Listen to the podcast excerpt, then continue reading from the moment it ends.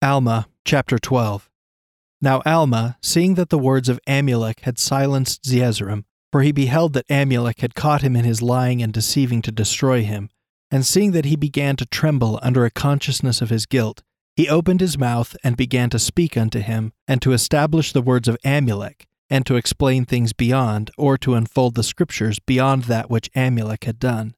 Now the words that Alma spake unto Zeezrom were heard by the people round about, for the multitude was great. And he spake on this wise Now, Zeezrom, seeing that thou hast been taken in thy lying and craftiness, for thou hast not lied unto men only, but thou hast lied unto God. For behold, he knows all thy thoughts, and thou seest that thy thoughts are made known unto us by his Spirit. And thou seest that we know that thy plan was a very subtle plan as to the subtlety of the devil, for to lie and to deceive this people that thou mightest set them against us, to revile us, and to cast us out.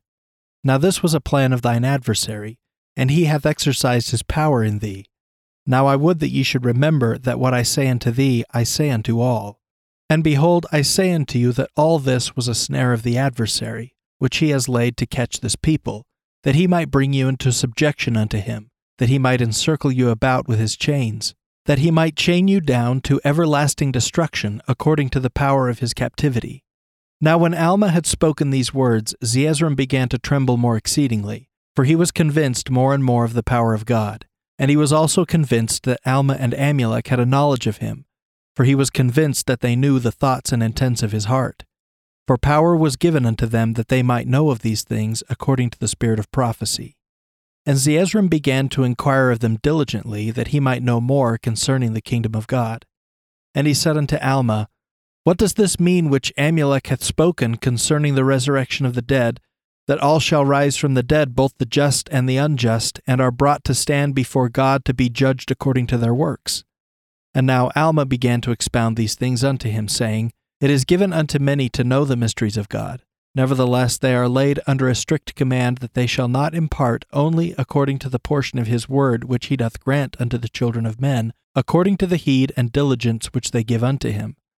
And therefore he that will harden his heart, the same receiveth the lesser portion of the word.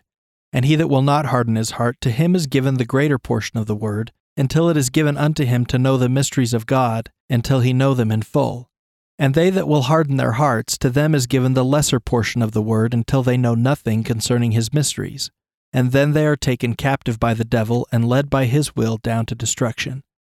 Now this is what is meant by the chains of hell.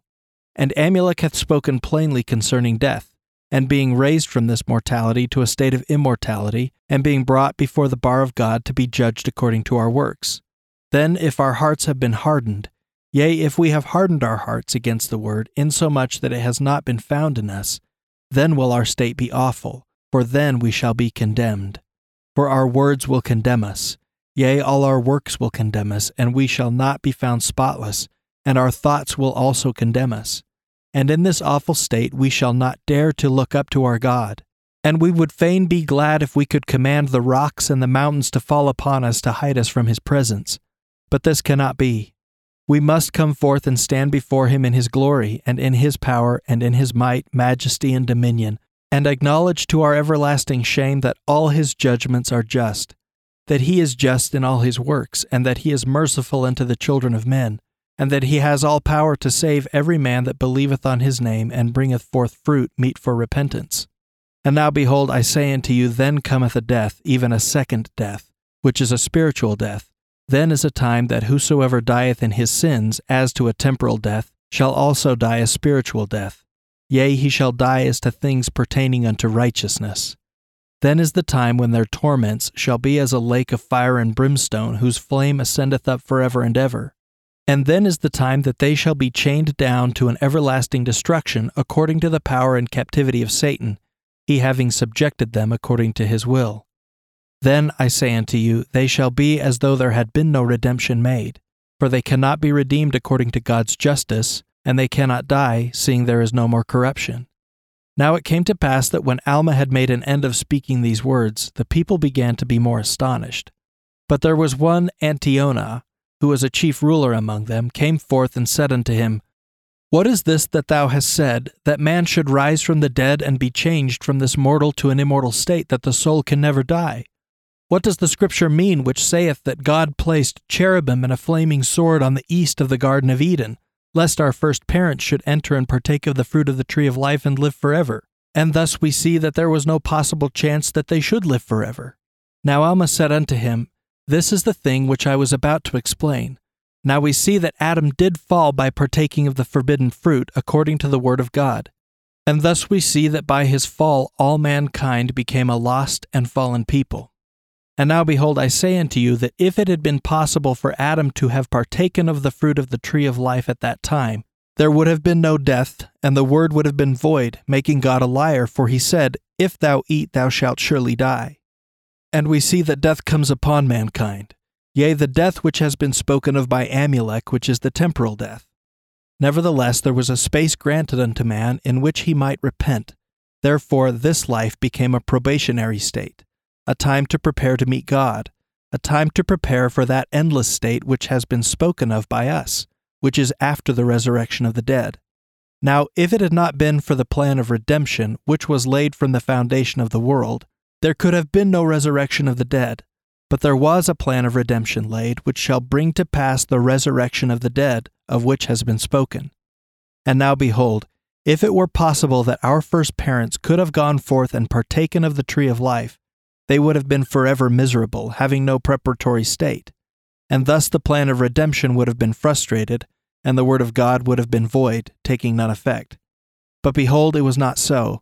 But it was appointed unto men that they must die, and after death they must come to judgment, even that same judgment of which we have spoken, which is the end.